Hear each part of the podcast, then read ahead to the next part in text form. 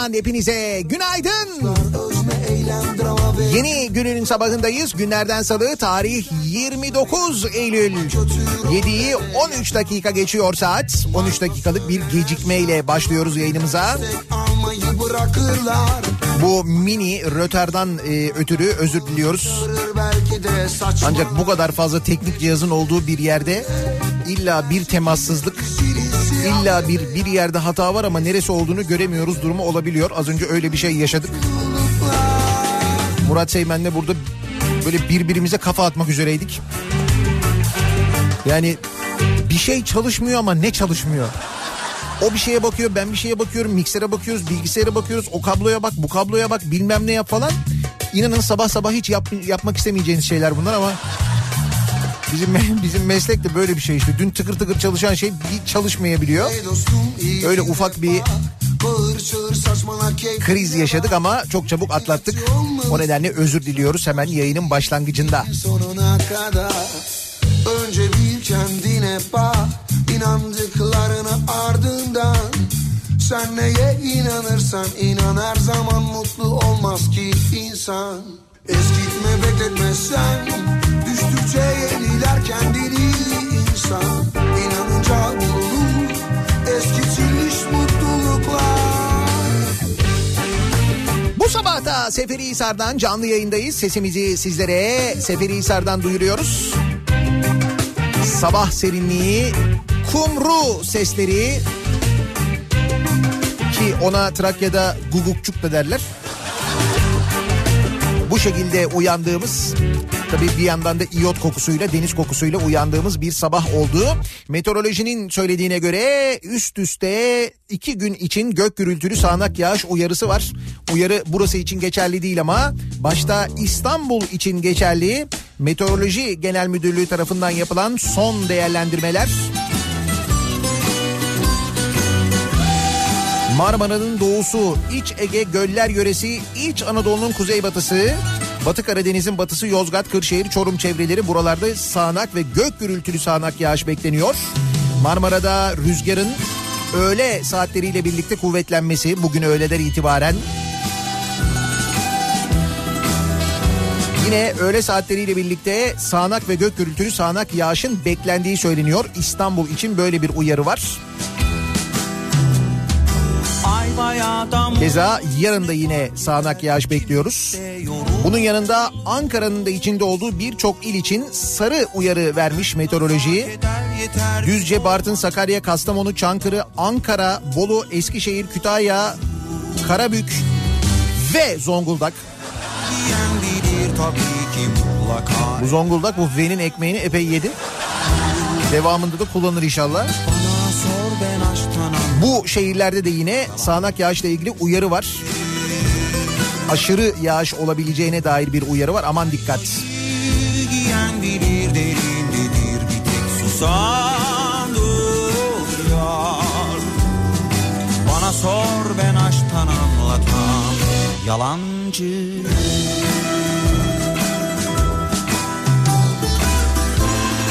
Dün İstanbul'da kademeli mesai başladı.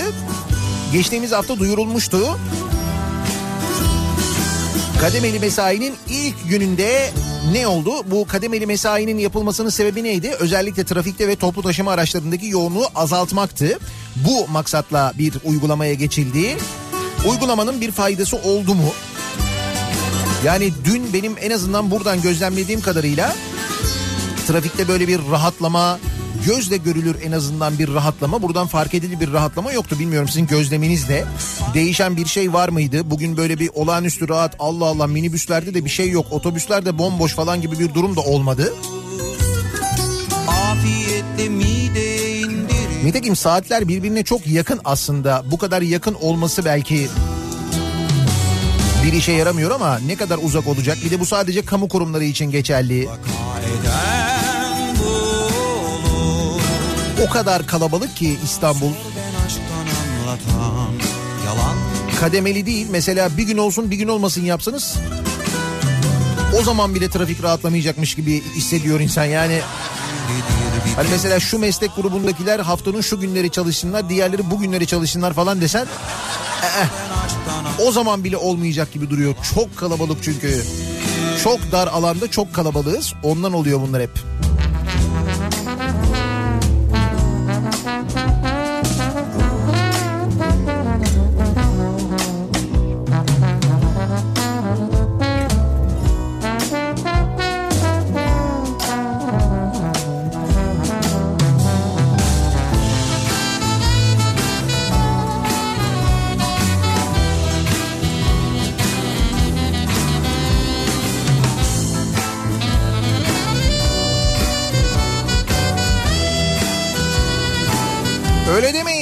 Çok rahattı trafik. Bir buçuk saatte gittiğim yolu iki saat 20 dakikada gittim. Çok acayip rahatmış gerçekten de. Ya diyorum ya e, olmuyor olmuyor o kadar kalabalığız ki eh, yapamıyoruz onu yani. Şimdi bu kalabalık konusunu bir kenara bırakalım da e, şöyle bir haber var. E, tropik meyvelerin fiyatları dudak uçuklatıyor diye bir haber var. Şimdi biz böyle ejder meyvesine falan alışığız. Hatta ejder meyvesinin, meyvesinin smoothiesini bile biliyorsunuz. Ben bu dünya Devlet erkanımız pek bir seviyor. Öyle bir durum da var biliyoruz. Antalya'nın Alanya ilçesinin tropikal iklime sahip olması sebebiyle tropikal meyve ağaçları kazanç kapısına dönüşürken yeni üretimine başlanan longon ve meyvelerin kraliçesi olarak bilinen mangostan tezgahlardaki fiyatları dudak uçuklatıyor. Eh Longon ve mangostan. Mangoyu biliyorduk da mangostan neymiş ya? Mangonun bostanda yetişeni. Onun gibi bir şey mi? Longon de- denilen şeyin kilosu e, 280 liraymış. Mangostanın kilosu 350 liraymış. O zaman hemen mangostan smoothie yaparak hemen hemen fiyatı da çok uygun da onun için söylüyorum. o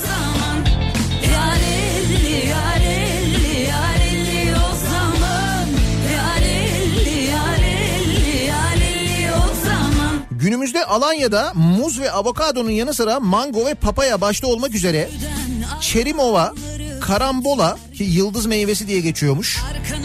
Dragon fruit, ejder meyvesi. Bak o da Alanya'da yetişiyormuş. Custard apple, Hint ayvası. Custard apple ama Hint ayvası mı onun karşılığı? Yani apple elma değil miydi ya? Longon kedi gözü diye de geçiyormuş. Man, e, mangis diye bir meyve varmış. Salak pon, pondoh diye bir meyve varmış. Salak pondoh ne ya? Salak pondoh. Salak bir meyve yani. Nasıl bir şey bu? Ha desem olmaz ha desem Star fruit, jambu Bangkok, jambu bıcı, rambutan rapyah gibi 24 çeşit tropikal meyve yetiştiriliyor. Alanya'ya ne olmuş böyle ya? Alanya'da muz vardı. Demek ne kadar zamandır ben Alanya'ya gitmiyorsam. Yani iş Hint ayvasına kadar gitmiş. Bir yanda bunlar yenirken, tüketilirken ya da talep görürken ve fiyatları böyleyken bir yandan İstanbul'da Sultan Gazi'de bir dönerci açılışı yapılıyor. Ve açılış sebebiyle döner bedava dağıtılınca insanlar birbirini eziyorlar ve izdiham yaşanıyor. Bırakın sosyal mesafeyi, maske takma kuralını bilmem neyi falan filan bunların hiçbiri yok zaten. İnsanlar döner almak için bedava dönerden yiyebilmek için birbirlerini e, eziyorlar. Birbirlerini tartaklama noktasına geliyorlar. Olay yerine polis geliyor. Polis müdahalesiyle kalabalık dağıtılabiliyor. Amirim geldik kalabalığı dağıttık. Neymiş dertleri? Dönermiş amirim ya. İyi miymiş döner ya? O kadar mı lezzetliymiş yani? Hani izdiham yaratacak ve birbirini böyle itmeye kalkmaya varacak kadar güzel bir döner mi? Değil işte mevzu bedava olması. Bizde bedava olduğu zaman bir şey biliyorsunuz. Tutamıyoruz kendimizi fena oluyor.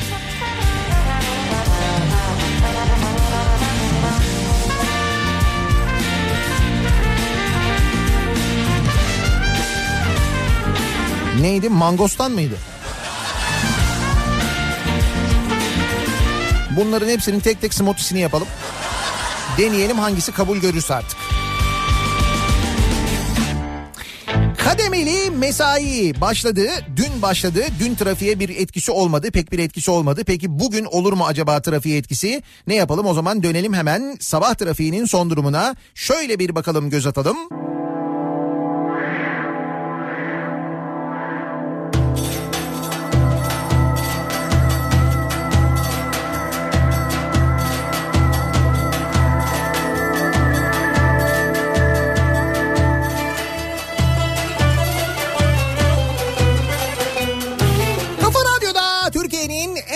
Kafa radyosunda devam ediyor. Daiki'nin sonunda Nihat'la muhabbet. Ben Nihat Sırdar'la. Salı gününün sabahındayız. Yedi buçuğu geçtik. Seferihisar'dan İzmir'den canlı yayındayız. Bu sabahta sesimizi sizlere İzmir'den duyuruyoruz. Henüz yaz havasının devam ettiği hafta sonuna göre kesinlikle daha tenha bir Seferihisar sabahından seslenirken Türkiye'nin ve dünyanın dört bir yanına o sırada ısrarla o konuya girmemek istemekle birlikte belli ki programın sonunda kesinlikle değineceğimiz Kayınçom açmış yine şarabını e, kayınço dolar, e, bacanak euro. Yani artık çünkü ilişki seviyemiz o noktaya geldi kendileriyle. Hani dolar bey, euro bey falan değil böyle bayağı bacanak, kayınço. Bence samimiyeti bu hale getirmeliyiz çünkü durum gerçekten fena. Öyle böyle değil. Durumuna ve döviz konusuna geleceğiz. Sebebini anlamaya çalışacağız. Hep beraber önümüzdeki dakikalarda. Ama tabii ona gelene kadar konuşacağımız başka konular var. Çok içme kayınçon Bırak artık muhabbeti Vereceksen ver artık hain köfteyi Çok içme kayınçon Bırak artık muhabbeti Vereceksen ver artık hain köfteyi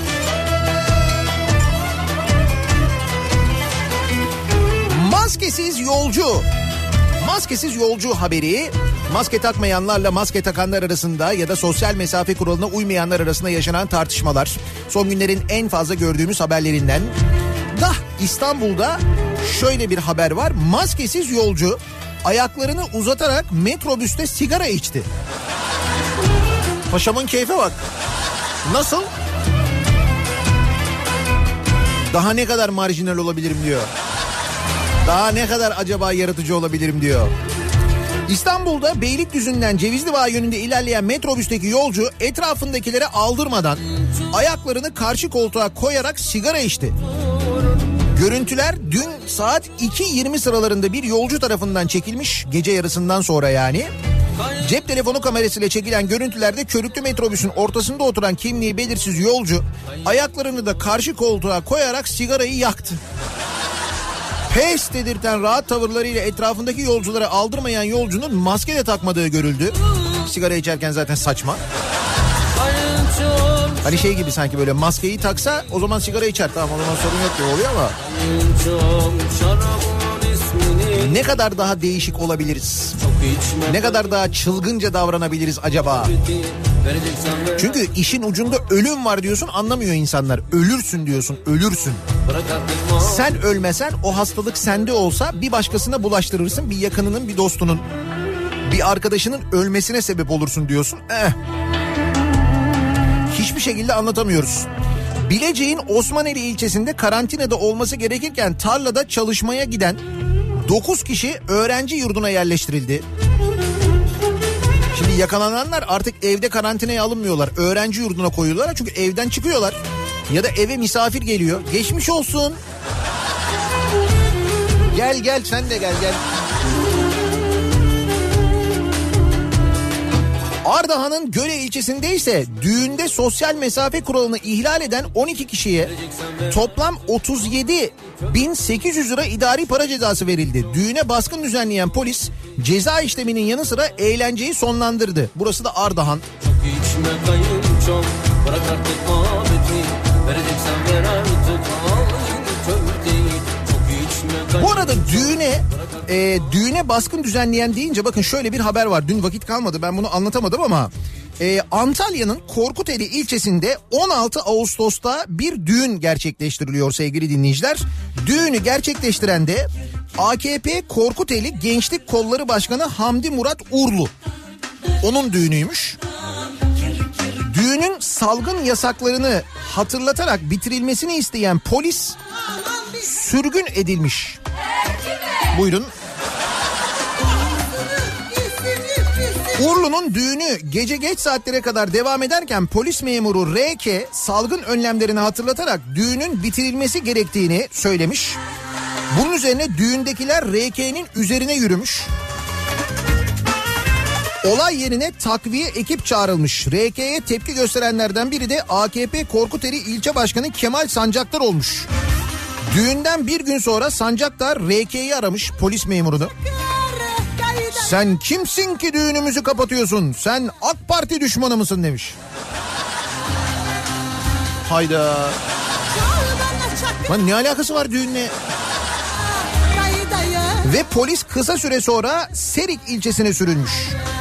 RK yeni görev yerine giderken kısa süre sonra düğün sahipleri koronavirüsle temaslı oldukları gerekçesiyle karantinaya alınmış. Yani polis memurunun yaptığı uyarıda ne kadar doğru olduğu ne kadar doğru bir uyarıda bulunduğu da ortaya çıkmış. Sancaktar'ın da eşi ve çocuğuyla birlikte virüse yakalandığı ortaya çıkmış. Bu tehdit eden de. Şimdi biz de bu adamlara şey anlatmaya çalışıyoruz. İşte ölürsün, hastalanırsın, bulaşır, şöyle olur, böyle olur. Nasıl anlatacaksın? Buyur. Sen niye durduruyorsun? Sen düşman mısın bizim partiye? Ne oluyor? Tabii onun istemediği bir şey ya da onun yaptığı şey engelleyen bir şey olduğu zaman düşmansın. Hemen düşmansın yani.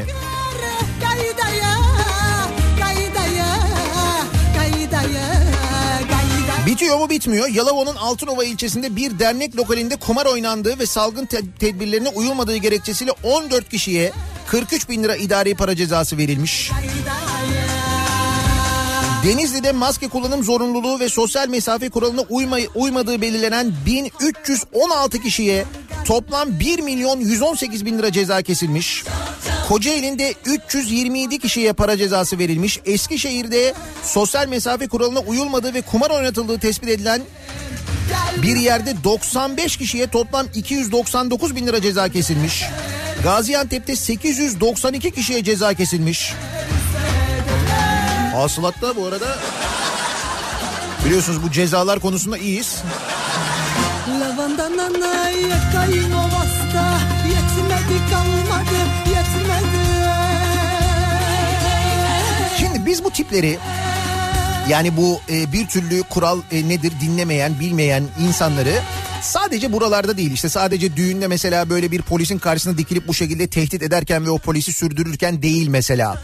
Başka yerlerde de görüyoruz. Dün konuşmuştuk ya hani Antalya'da böyle e, otoyolun kenarına arabasını çekip arabasından bir tane sandalye indirip o sandalyeye oturup bacak bacak üstüne atıp havaya ateş açan fantazide sınır tanımayan o arkadaşın Darpaça diye geçiyor kendisi. Darpaça'nın yeni paylaşımları ortaya çıkmış. Yani kendisi biraz araştırılınca Antalya'da giydiği darpaça pantolonla yol kenarında oturup ki darpaça burada çok mühim. Havaya ateş ederken görüntüleri ortaya çıkan Hikmet Uğ'un daha önce de tabancayla ve drift yaparken çekilen görüntülerini sosyal medya hesabından paylaştığı ortaya çıkmış. Bununla takipçi topluyor arkadaş.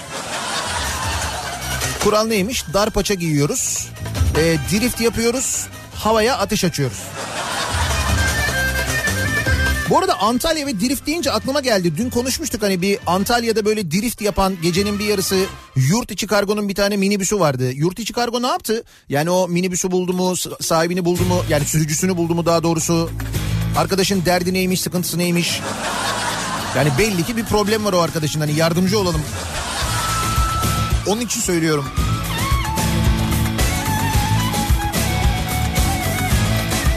Böyle olunca bu ve benzer tipler çok olunca bunları kandıran da çok oluyor tabii. Çünkü bunlar bakmayın böyle sosyal medyada hava atanlar işte böyle havaya ateş edenler, drift yapanlar, onu yapanlar, bunu yapanlar.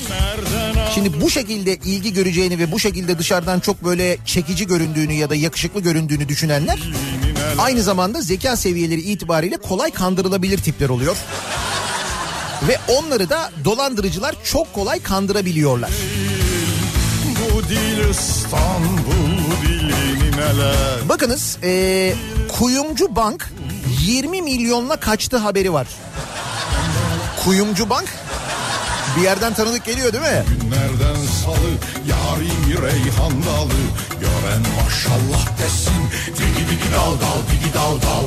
Elvan elvan memeler Kavuşamıyor düğmeler. Bugün günlerden salı Yarim bir reyhan dalı. Gören maşallah desin. Digi digi dal dal digi dal dal.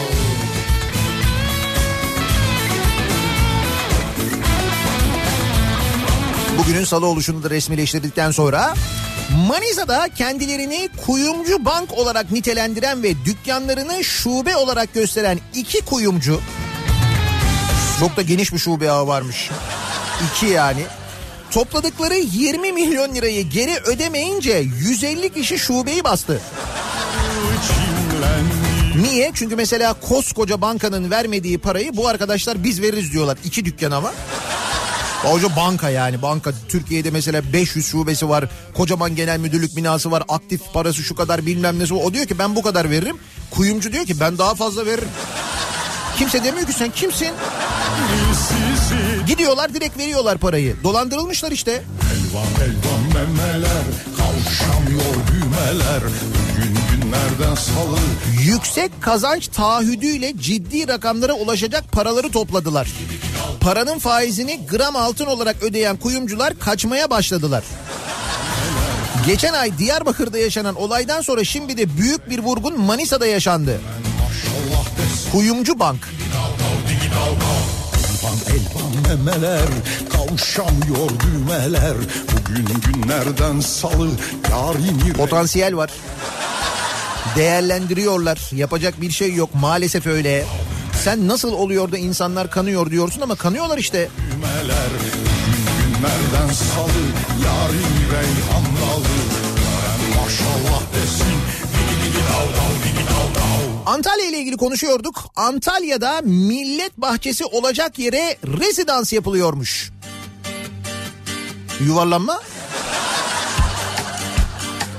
İddia meclise taşınmış. Çayır çimen geze geze o Antalya Milletvekili Çetin Osman Budak konuyu meclis gündemine taşımış. Cumhurbaşkanlığının 2018'de aldığı kararla Konya altındaki bir arazi millet bahçesi yapılmak üzere bedelsiz olarak TOKİ'ye devredilmiş 2018 yılında. Peki TOKİ burayı ne yapmış? TOKİ de burayı bir şirkete vermiş. Şimdi orası rezidans olacakmış. Hatta olacakmış değil bayağı olmuş binalar çıkmış yükselmiş. Belki millet bahçesi rezidans olacaktır.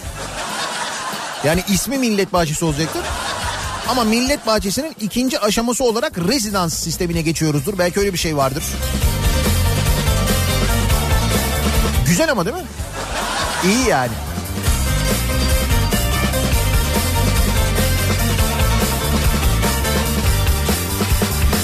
Çayır çimen geze geze o Çayır çimen geze geze Acaba hangi Canikosu yapıyor inşaatı? Canikosu her koşulda her yerden kazanıyor. İlla TOKİ olması ya da inşaat olması gerekmiyor. Bakınız çok farklı iş kollarında e, şöyle söyleyeyim akaryakıt, gıda, inşaat, ayakkabı boyası şirketi. Mesela bunlar nereden para alıyor olabilirler? Kültür Bakanlığı desem? Kültür Bakanlığı'nın tiyatro desteği petrolcüye gitti. Kültür ve Turizm Bakanlığı'nın 12 milyon liralık desteğinden akaryakıt, gıda, inşaat ve ayakkabı boyası şirketleri yararlandı. Bazı firmaların son başvuru tarihinden iki hafta önce kurulması dikkat çekti. Ve bu tiyatro desteği. Bak tiyatro diyor. Koronavirüs salgını sebebiyle olumsuz etkilenen özel tiyatrolara yapılacak 12 milyon liralık destek kapsamında şu ana kadar bundan yararlanan 198 kurum arasında akaryakıt, gıda, inşaat ve ayakkabı boyası şirketi gibi tiyatro ile ilişkili olmayan şirketlerin yer aldığı ortaya çıkmış. Bazı firmaların son başvuru tarihinden iki hafta önce kurulduğu dikkat çekmiş.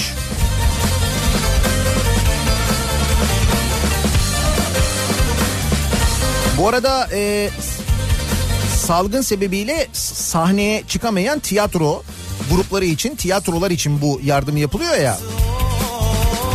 Ben size yardım yapılmayan, Kültür Bakanlığı'nın yardım yapmadığı tiyatroları söyleyeyim mi? Orta oyuncular Feren Şensoy mesela, Yasemin Yalçın mesela, Genco Erkal mesela, Metin Zakoğlu, Apartman Sahne, Moda Sahnesi, Oyun Atölyesi, Kadıköy Emek Tiyatrosu, DOT, Baba Sahne, Kumbaracı 50 mesela bu tiyatrolar destek alamamışlar. Demek ki ayakkabı boyası işiyle hiçbir şekilde uğraşmıyorlar ki ben bunu söyleyeyim baba sahne yapsın bunu.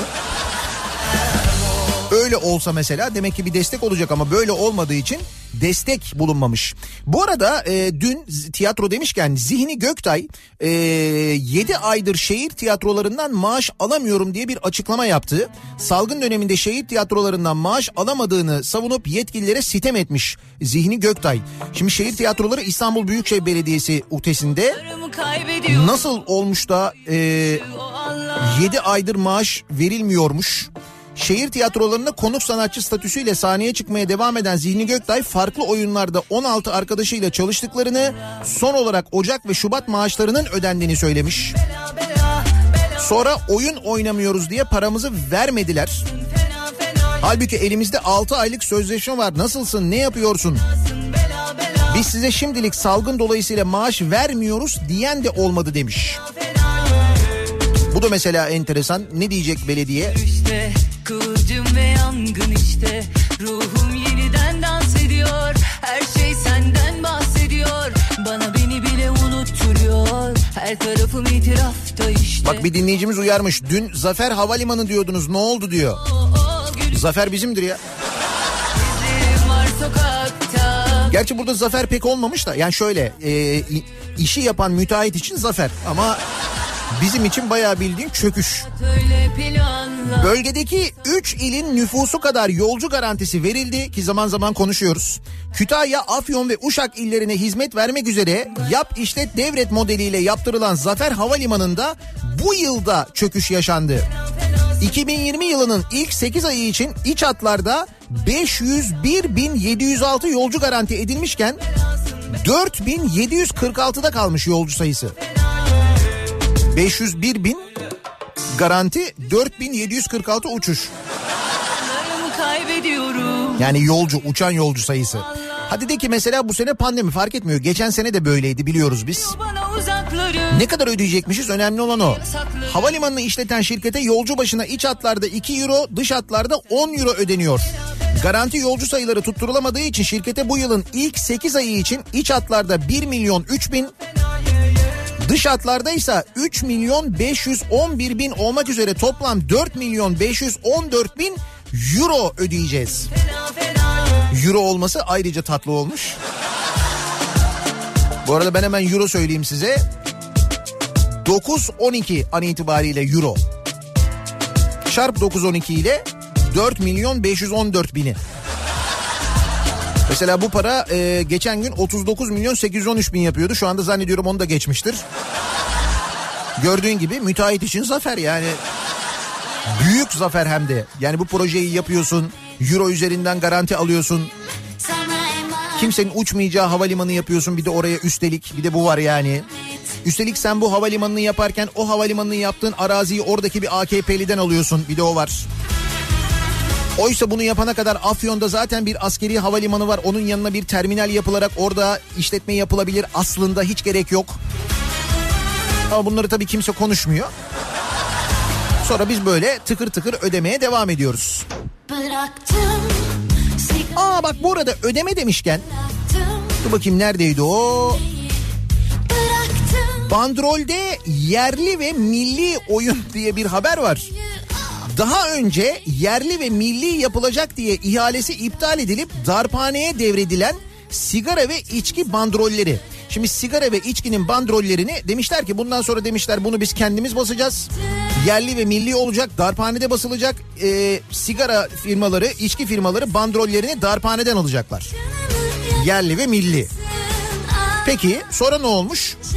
Sonra 3 ay önce kurulan bir şirkete özel ihaleyle bu bandrol işi verilmiş ve bu özel ihaleyle bu bandrol işini alan ve 3 ay önce kurulan şirket hemen zam yapmış bandrole. Canikos'u her yerde. Şişenin üstünde, paketin kapağında, her yerde.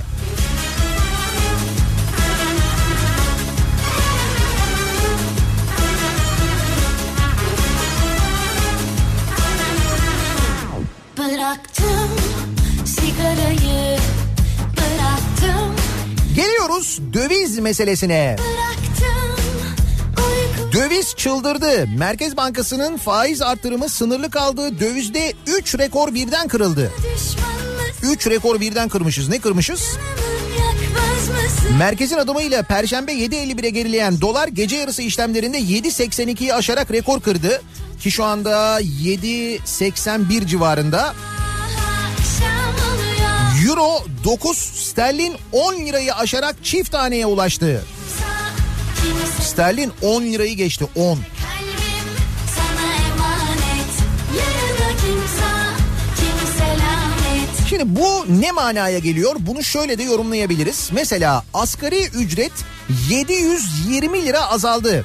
Merkez Bankası'nın geçen haftaki önlemleri sonuç vermedi. Döviz uçtu. Asgari ücretlinin maaşı 9 ayda yüzde 31 erimiş. Bu döviz artışından dolayı yani aslında bir devalüasyon yaşıyoruz. Ki bu kelime çok kullanılmıyor, tercih edilmiyor. Paramız giderek daha da değersizleşiyor. Ama sorsak bizimle dalga geçer gibi şey diyorlar. Dövizle işiniz var. Ya bizim işimiz yok da çok insanın işi var.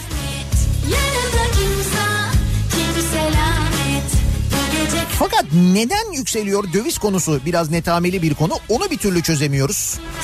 İşte bir iddiaya göre dış güçler ya da dış minnaklar da diyebiliriz onlara. Ee, bir başka söyleme ve bir başka iddiaya göre hala 2001 krizinin etkilerini görüyormuşuz. 2001 krizinin etkileri hala yaşanıyormuş 19 yıl. 19 yıl önceki krizin etkilerini hala yaşıyormuşuz. Onun da kabahatlisi CHP çıkar. Görürsün. Döviz işi de onlara patlar. Peki sizin acaba konuyla ilgili tahmininiz ne? Yani mesela doların eee, artışının neden olduğunu düşünüyorsunuz? Sebebi ne olabilir doların yükselişinin diye bu sabah dinleyicilerimize soruyoruz. Konu başlığımızı da böyle belirliyoruz. Doların yükselişinin nedeni.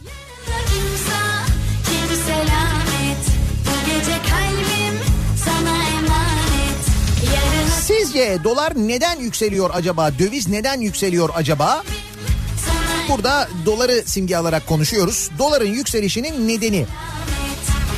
Sosyal medya üzerinden yazıp gönderebilirsiniz. Bizimle tahminlerinizi paylaşabilirsiniz. Twitter'da böyle bir konu başlığımız, bir tabelamız, bir hashtagimiz an itibariyle mevcut. Buradan yazıp gönderebilirsiniz mesajlarınızı. niyatetniyatsırdar.com elektronik posta adresimiz. Bir de WhatsApp hattımız var 0532 172 52 32 0532 172 kafa. Buradan da yazabilirsiniz. Reklamlardan sonra yeniden buradayız.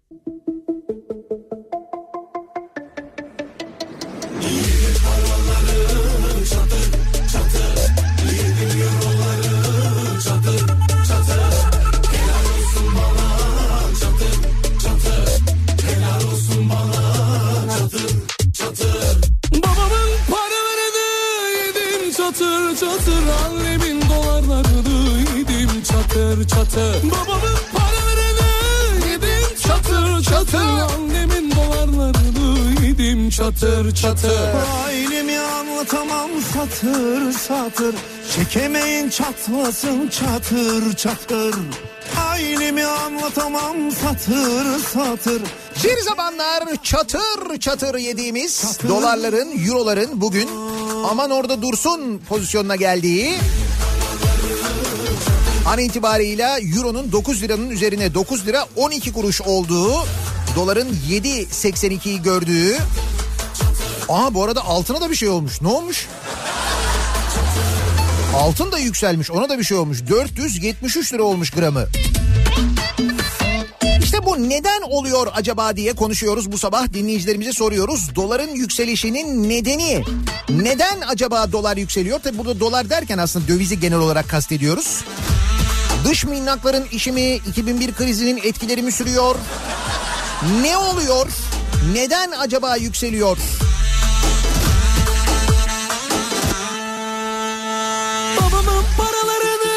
Doların, euronun yükselişi, salgın piyasalarının durgunluğunun tek sebebinin Ekrem İmamoğlu olduğuna inanan hatırı sayılır bir kesim olduğunu biliyorum.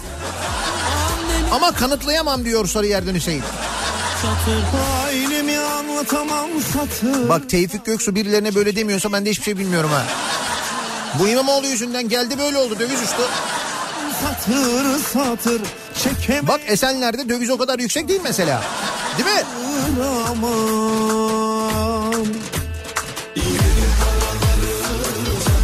Sibeller yüzünden. Aha yine mi Sibeller dur. Sibeller saldırı yapmışlar. Ondan olabilir. Hep bu Sibeller yüzünden oluyor. Geçen gün de Milli Eğitim'in EBA sistemine Sibeller saldırmıştı. Değil mi?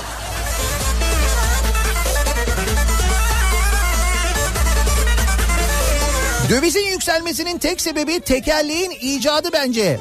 Dış minnaklar tekerleği icat ettiği yerli ve millilik bozuldu diyor Adem. O kadar geriye gidiyor muyuz ya? O kadar yani.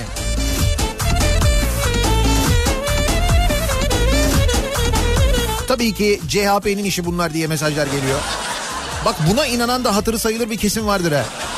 Bu dövizin yükselişinin sebebinin de Kemal Kılıçdaroğlu olduğuna inanan. Bu da CHP yüzünden diye düşünen birileri vardır. Şimdi onun yanına Meral Akşener de eklendi zaten. Kesin.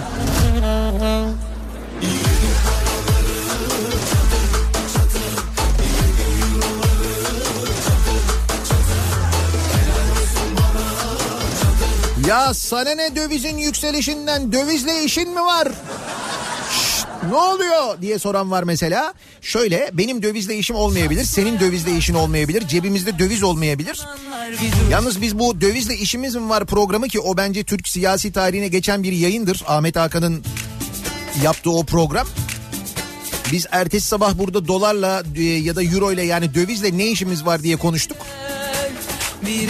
Neredeyse üretimini yaptığımız Türkiye'de her şey ham maddenin her birinin fiyatı dövizle belirleniyor ve dövizle alınıyor ve ithal ediyoruz biz.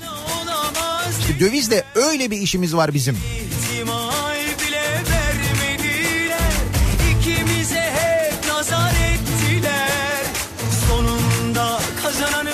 Bence 2001 krizi değildir. 1929 büyük buhran daha çok etkilidir.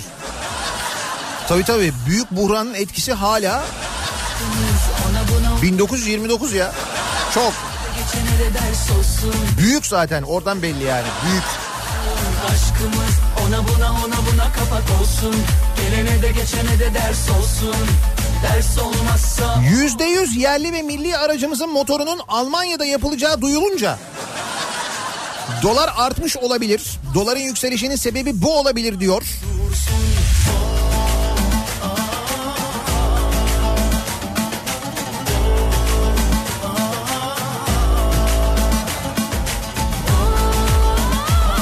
Almanya'nın bizi kıskanmasından dolayı tırmanıyor dış minnaklar. Ekonomi eşittir güven. O da bizim ülkede yok. Faiz arttırımı da işe yaramadı. Şimdi şöyle bir tahmin var. Diyorlar ki e, merkez bir faiz arttırımı daha yapar. Şey gibi oluyor aslında şu anda farkındasınız değil mi? Merkez Bankası şak 2 puan arttırıyor. Ondan sonra bir şak bir iki puan daha şak bir iki puan daha biz yine böyle yüzde yirmilere falan geleceğiz herhalde. Ama işte yüzde iki yaptık bir numara olmadı. Ayrıca ne demek güven bizim ülkede yok ya? Bizde daha ne olsun? Neye güven yok ayrıca? patlayanlar Patlayanlar Oo liste uzun. Ama en kötüsü adalet. Adalete güven yok diyorsun ya o çok fena bir şey. Olmazsa o olsun Sen burada yaşayan bir Türkiye Cumhuriyeti vatandaşı olarak güvenmiyorsun. Benim işim mahkemeye düşerse mahkemeye kalırsa araya adamlar girer. Ben haksız düşerim diyorsun haklı olduğun konuda bile. Şimdi düşün ki bunu e, işte Türkiye'ye gelip yatırım yapacak bir firma var. O düşünmüyor mu zannediyorsun bunu? O görmüyor mu bunları? Aşkımız ona buna ona buna kapak olsun Gelene de geçene de ders olsun Ders olmazsa o olsun Aşkımız ona buna ona buna kapak olsun Gelene de geçene de ders olsun Ders olmazsa o olsun Bence Adnan Hoca'dan sonra oldu ne olduysa. De geçene Mübarek adam gitti döviz dikiş tutmadı diyor Denizli'den Barış. aşkımız Ona buna ona buna kapak olsun Şimdi bunu ciddi ciddi söylüyordur birilerine biliyorsun değil mi? Biz burada dalga geçiyoruz ama. o olsun patlayanlar Kıskananlar vıdı vıdı yapanlar Yalnız bu e, 2001 krizi değil de yani 2001 krizinin etkilerinin değil de gerçekten de 1929 büyük buhran küresel krizin etkilerinin olduğunu söylüyor dinleyicilerimiz. Yani sanki 1929 daha da böyle iyiymiş gibi. Üstelik 1929'da değil mi? Cumhuriyet yeni kurulmuş 6 sene geçmiş üstünden şimdi oradan Atatürk'ü ve İsmet Paşa'yı da eleştirebilirsin. 1929'da yapılan hatalar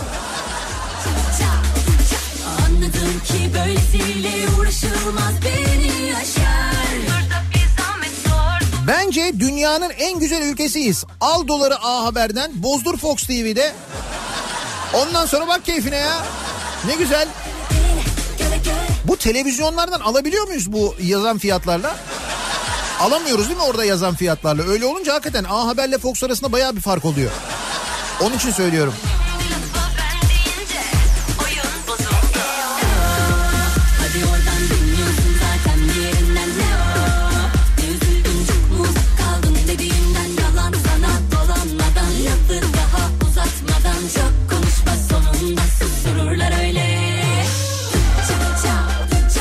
Doların yükselişinin sebebi psikolojiktir diyen var.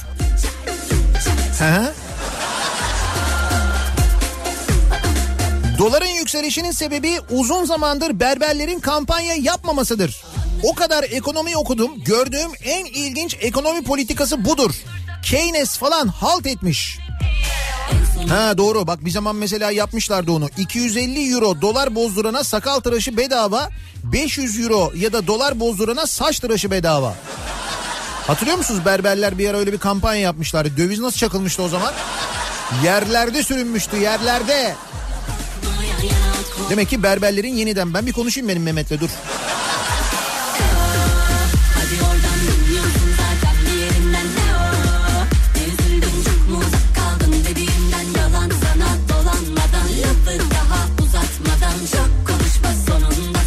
Doların yükselişinin sebebi CHP Belgrad Gençlik Kolları üyesi bir Sırp gencin Avusturya Veliaht Prensini öldürmesi olabilir. O da mı CHP'ye?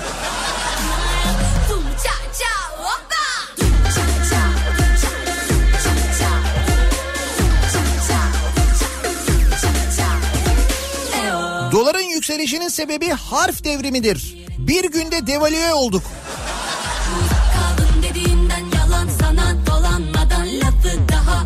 Uzatmadan çok konuşma sonunda sustururlar. Doların yükselişinin nedeni 1980 darbesinin etkileri olabilir diyor Selin göndermiş. Bence bugün yaşadığımız birçok problemin sebebi o 1980 darbesi de.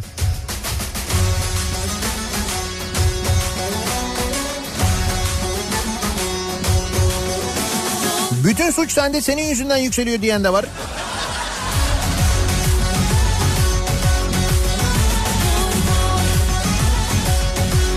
Dolar yükselmiyor ki Nihat Bey. Bizim paramız değer kaybediyor. Siyasi istikrarsızlık, güvensiz ortam, eğitimde ortaçağ, pandemide basılan paralar, medyaya uygulanan baskılar, hükümetin adının karıştığı dosyalar, niteliksiz yöneticiler. Daha ne olsun? Bunlarla ne alakası var ya? Hiç bunlarla ilgisi yok. Şu çektiğime Hesabı kesin kader hadi yüzleşme Vur vur kader bir daha Öldürmeyen her darbe Doların yükselişinin sebebi Kanuni Sultan Süleyman'ın oğlu Şehzade Mustafa'yı boğdurtmasıdır. Kesin bilgi yayalım diyor Selçuk. O da bir istikrarsızlık tabii. Doğru.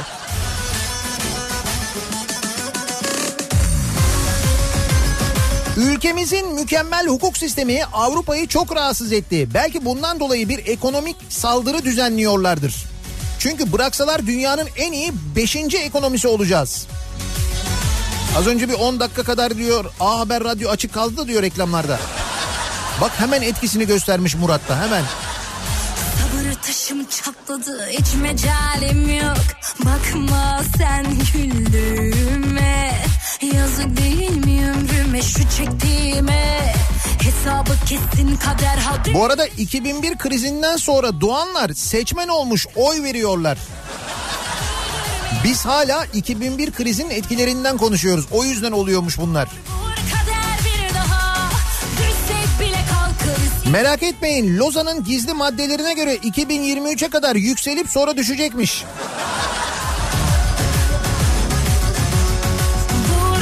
Ne gizli maddelermiş onlar ya.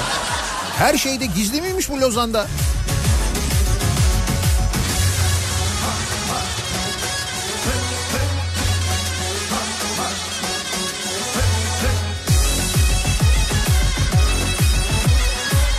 Otlukbeli Savaşı'nın etkileri devam ediyor Nihat Bey. Otlukbeli. kader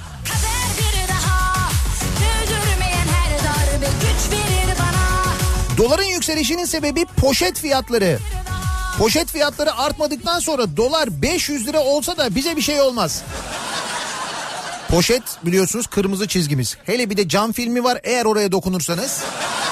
Bak o ciddi manada bizi sıkıntıya sokabilir. Bizi acayip rahatsız edebilir.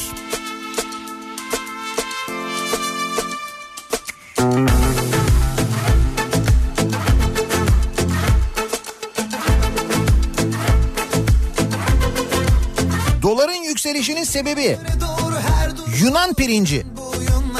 Yunan pirinci Yan yatıp çamura batıyorsa mevzu okul var da gör Bir bu eksikti. Yunan pirinci de geldi. Yerli pilavlık pirinç adı altında tüketiciye sunulan pirinç Yunanistan menşeili çıkmış.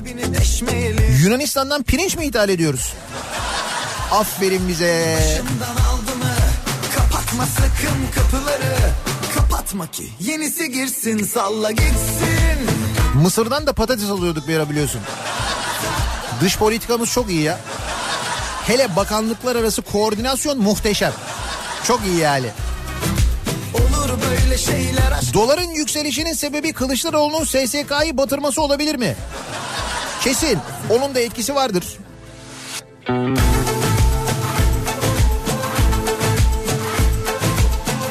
Yükselişinin sebebi erken kalkmaları diyor Bora. Baksana yine erkenden uyanmışlar. Ha, şu andaki durumu söylüyor işte. Euro 9.12 ee, ben şu anı söyleyeyim. Sizin, sizin gönderdiğinizden sonra da artmış. Gram altın 473. yatıp çamura batıyorsa mevzu okul var da görün Dur doları da söyleyeceğim. O da şu anda 7.81 görünüyor. Geçelim Milattan önce aşklarla ekibini deşmeyelim Doların yükselişinin nedeni kurum ve kuralların çökmüş olması, hukukun üstünlüğünün çökmüş olması, demokratik değerlerden uzaklaşma, ifade özgürlüğünün kısıtlanması. Nerede? Aa. Faiz enflasyon nedenidir. Görüşünün ispatı uğruna oluşan itibar kaybı ve kötü politikaların yarattığı hasar. İşte bunlar sebebiyle yükseliyor diyor dolar. Bilal Yalçın Şahin göndermiş.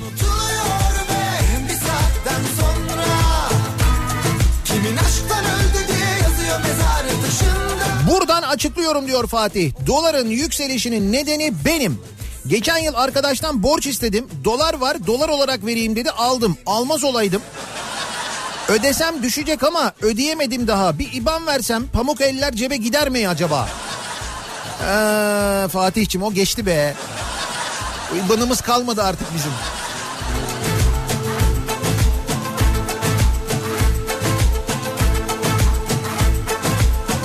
Doların yükselişinin nedeni Sultan Abdülaziz'dir.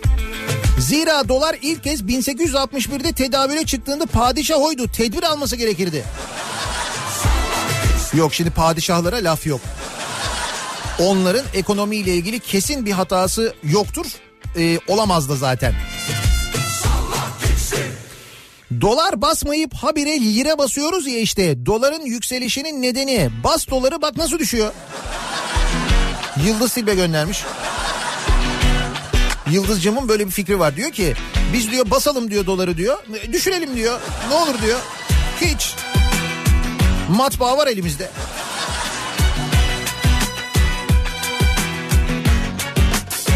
Son günlerde hiç keyfim yok Canımı çok sıkıyorsun ama ben küfredecek değilim Sakın üstüme gelme hiç halim yok Doların yükselişinin nedeni ticari sırdır söyleyemem. TRT'den bir dinleyicimiz göndermiş.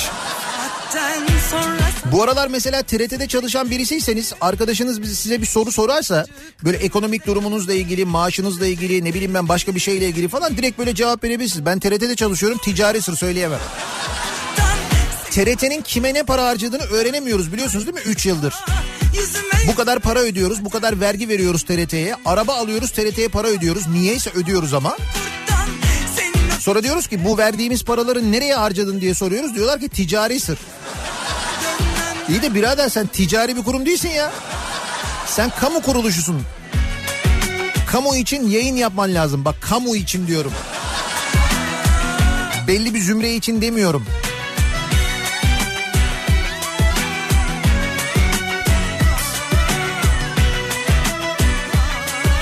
Doların yükselişinin nedeni tüm dolandırıcıların dolarla çalışması bence.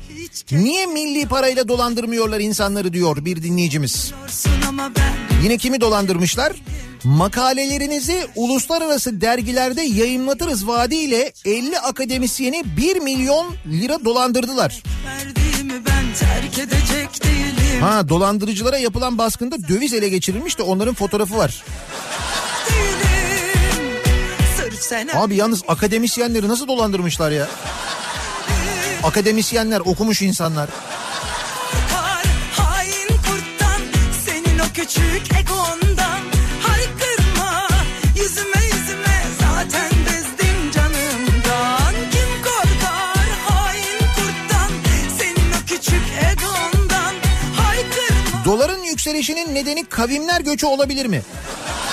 Sonuçta herkes yerinde otursaydı dolar da yerinde otururdu. Mantıklı. Kavimler göçü de buna sebep olmuş olabilir bak.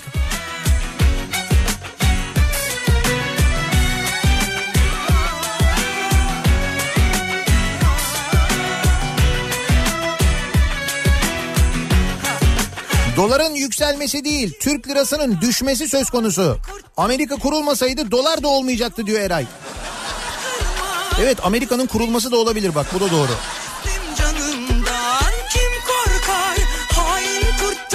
Senin o küçük egondan. Haykırma. Yüzüme yüzüme dönmem ben yolumdan kim korkar? Hain kurttan. Senin o küçük egon Cüzdanımda 4 yıldır 2 dolar var. İzbandayım sanki herkes beni takip ediyor hissine kapıldım. Cüzdanı arka cepten ön cebe aldım. Büyük tehlike ya. Servet taşıyorsun yani.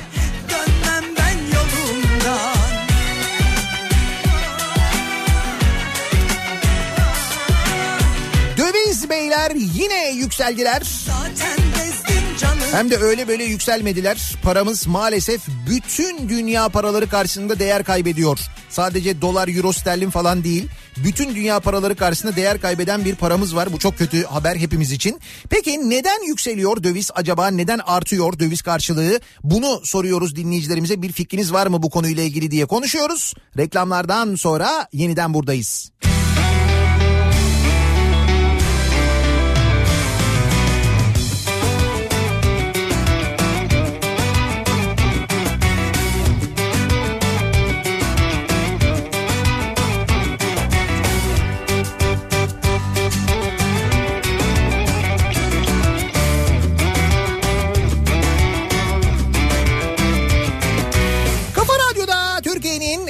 kafa radyosunda devam ediyor. Daiki'nin sonunda Nihat'la muhabbet. Ben Nihat Sırdar'la. Salı gününün sabahındayız. Seferihisar'dan canlı yayındayız. Bu sabah bu yayını bitirdikten sonra öğle saatlerinde Teos'a geçeceğiz. Teos antik kentini gezeceğiz ki dün e, Aydın'da Sultanhisar'daydık. Nüsa'yı gezdik. Müthişti yine. Bugün de Teos'u gezeceğiz. Sosyal medya üzerinden fotoğraflar paylaşacağız. Akşam yayınımızda da anlatacağız aynı zamanda. Ama şimdi dövizle ilgili konuşuyoruz. Doların yükselişinin nedeni ne olabilir acaba diye soruyoruz. Doların yükselişinin nedeni ekonomimizin şahlanması olabilir diyor. Okan göndermiş. Fazla şahlandığımız için mi acaba?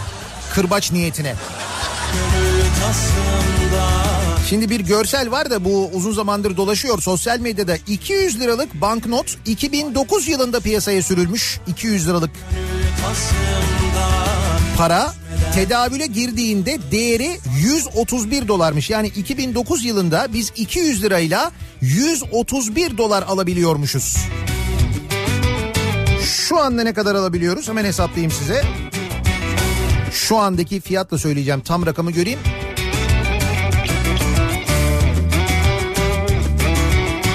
Yedi şu anda ne kadar bakayım? Yedi 7.82 7.82 acılar çökme ne güzel şu anda 25 dolar alabiliyoruz. Bir de 50 sent var yalnız. Bir daha söylüyorum 200 liralık banknot piyasaya çıktığında 2009 yılında 131 dolar alabiliyormuşuz.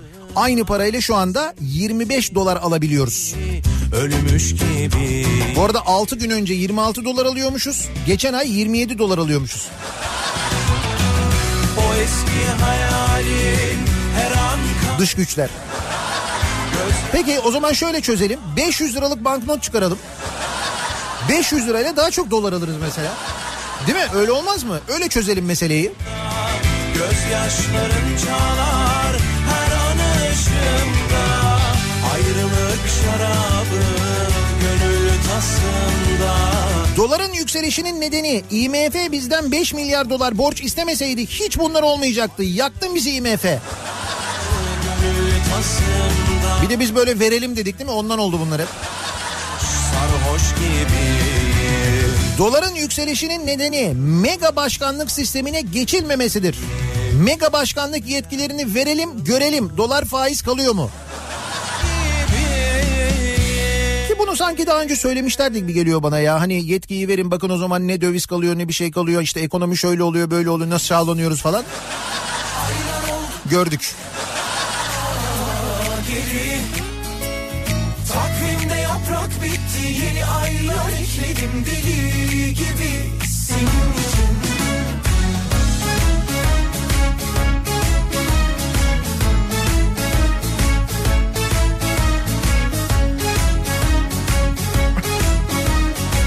Doların yükselişinin nedeni 2 lirayı geçerse beni bulun diyen Merkez Bankası Başkanı abimizi bulamayışımızdır. Keder ve gama özlemin kamçı. O zaman geçtiğinde bulsaydım taktik falan verirdi belki. Sarmalar ki yalnızlık titretirdi. Aklını boş ver Kalbine bir sor bence. Özledin çokça beni. Arzular yakar durur seni. Sarıp sarmalar ki yalnızlık titretir tenini Titretir tenini Ne istedin vermedin. Aylar oldu gelmedin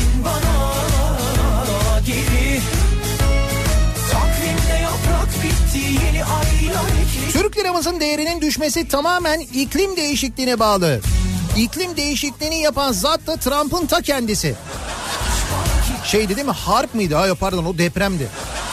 Depremleri yapan harptı. İklim değişikliğini yapan kim oluyor? NASA mı oluyor? Kesin NASA yapıyordur ya. NASA'nın işi olabilir. Abi az önce yaptığın 200 lira hesabı Fox'a göre mi NTV'ye göre mi? Ee, Habertürk'e göre. Doğru bak ona, ona dikkat etmedim. Haber kanalları açık. Ben Habertürk'e baktım o sırada oradan gördüm rakamı. Rakam o olmayabilir bu arada bilmiyorum. Keder ve gama özlemin kamçılar durur beni sarıp An itibariyle 7.85 diye yazmış birisi çünkü de öyle mi? aklını boş Ne bileyim orada gerçekten 7.81 yazıyordu. Allah Allah. Televizyondan televizyona bu kadar fark ediyor mu ya? yakar seni. Sarıp sarmalar ki yalnızlık titretir tenini titretir tenini ne istedin vermedin ayran oldu gelmedin bana. Evet yani 7.82 civarında falan şu anda. 7.81 7.82. yaprak bitti. Ha tabii bu arada bu bu fiyatlar böyle döviz büfesine gittiğinizde bu fiyattan alamıyorsunuz. Mümkün değil öyle bir şey yok da.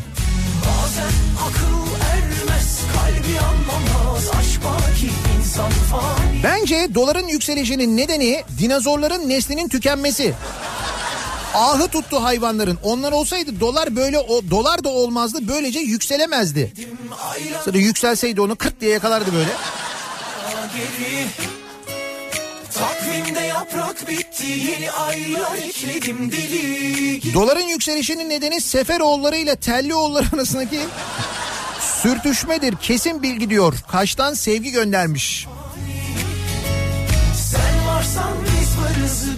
Aşkı toplarız yeter ki dön Lidyalıların parayı bulması olabilir diyor. Eskişehir'den Veysel göndermiş. Valla Lidyalıları bilmiyorum da e, dün eski Romalıların yaşadıkları işte bu Nüza kenti ki Nüza antik kenti aslında Nüza şehri bir eğitim şehriymiş. Eğitime geliyormuş Anadolu'nun ve Roma'nın dört bir yanından böyle insanlar oraya. Biz oradaki medeniyeti o dönemki medeniyeti ki o dönem dediğim bundan 2000-2300 sene önceden falan bahsediyorum kendilerini kurdukları şehri, o şehirdeki altyapıyı, o şehirdeki mühendisliği falan bir görseniz sadece şunu söyleyeyim. Ee, o coğrafyada gelmişler, yukarıya kurmuşlar, vadiye, vadinin üstüne kurmuşlar. Demişler ki aşağısı demişler verimli toprak, oraları demişler yok etmeyelim. Hem aşağısı su sel alır, biz yukarıda vadinin üstünde kuralım şehri deyip oraya kurmuşlar. 2300 sene önce bunu akıl etmişler. Sonra biz şehir kurmuşuz oraya, nereye kurmuşuz? Aşağıya vadiye tarım arazilerinin üzerine. Bir de üstüne böyle sular seller falan gelmiş yukarıdan almış götürmüş bizi falan. Duyulmaz oldu sanki dizisi Belki çoktan kaybettin sendeki beni Ha alış satış de vazgeçtim 7.97. Ne istersen o 7 yani bankadan e, şu anda bankalardan gidip döviz almaya kalksanız doları 7.97'den alabiliyorsunuz. Euroyu 9.31'den alabiliyorsunuz. Altının gramını 477,5 liradan alabiliyorsunuz. İngiliz sterlinini söyleyerek sizi üzmek istemiyorum. O aramızda kalsın. olursa başladım 10 lira 25 kuruş diyor. 10 lira 25 kuruş.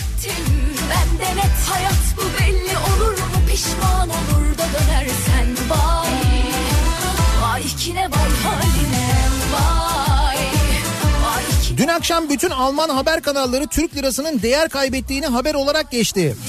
Almancılar bunu nasıl algılıyor acaba diye soruyor Bozüyük'ten Recep. Şöyle algılıyorlar ki ellerindeki euroyu hesaplıyorlar onu TL'ye çeviriyorlar. Sonra böyle yapıyorlar. Türkiye cennet ya. Nankörlük etmeyin. Düşünsene elindeki parayı dokuz buçukla çarpıyorsun neredeyse. Yanık yanık çığlıklarım Duyulmaz oldu sanki değil Abi bu Likyalılar kesin CHP'li. çoktan Onlar yüzünden olmuş olabilir. beni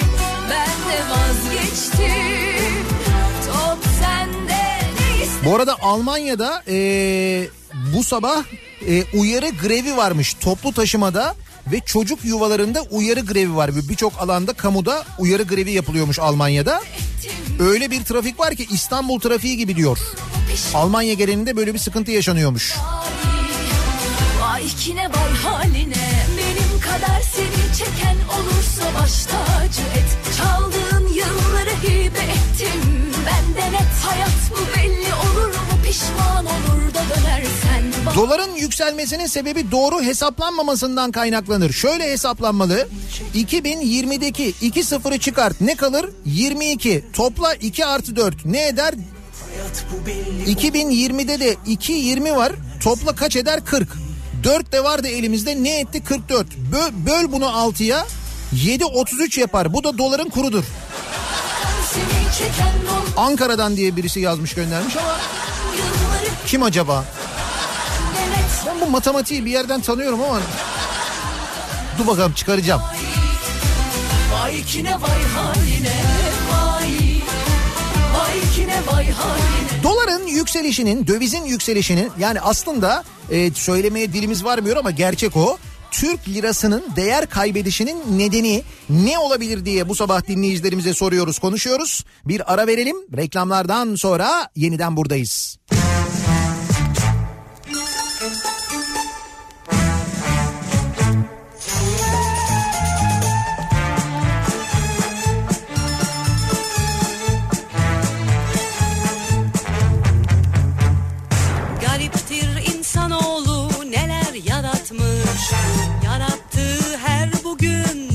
Aratmış.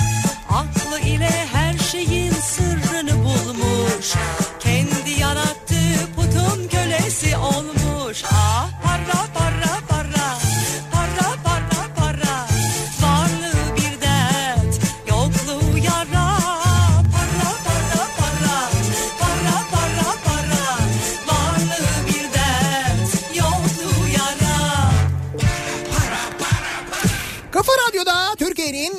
kafa radyosunda devam ediyor. Daiki'nin sonunda Nihat'la muhabbet. Ben Nihat Sırdar'la. Kimi sıkar elinde Salı gününün sabahındayız. Doların yükselişinin nedeni ne olabilir acaba diye bu sabah sorduk dinleyicilerimize konuşuyoruz. para Para para para Varlığı bir dert 13 yaşındaymış Kayra diyor ki abi diyor A Haber'de 5 lira.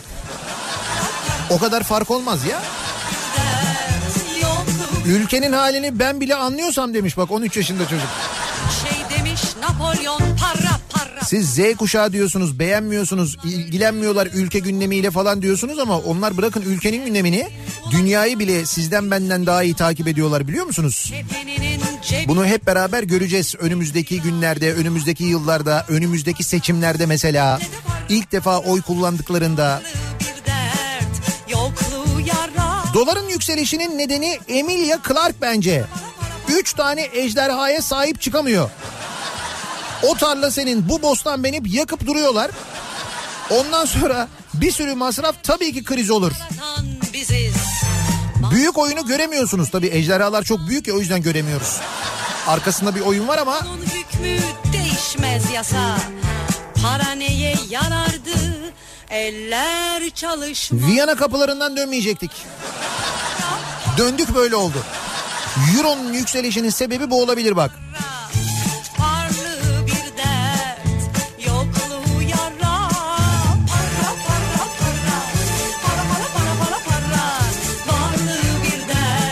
Tosun Paşa'nın Yeşil Vadi'ye çökmesidir. Doların yükselişinin sebebi bu da olabilir evet. O en son finalinde diyor ya benim olacak buralar. İkisi de gitsin falan diyor. Bizimkiler çöle gidiyorlar. Onun gibi şu anda o çöldeki Tellioğulları ile Seferoğulları gibiyiz. Yuvarlandık yuvarlanacağız aşağıya doğru o durumdayız. Belki de yuvarlanıyoruz bilemiyorum. Birazdan Kripto Odası programı başlayacak. Güçlü Mete Türkiye'nin ve dünyanın gündemini, son gelişmeleri, dövizle ilgili, ekonomiyle ilgili gelişmeleri de aynı zamanda sizlerle konuşacak, anlatacak. Bu akşam 18 haberlerinden sonra yeniden bu mikrofondayım. Ben tekrar görüşünceye dek sağlıklı bir gün geçirmenizi diliyorum. Hoşçakalın.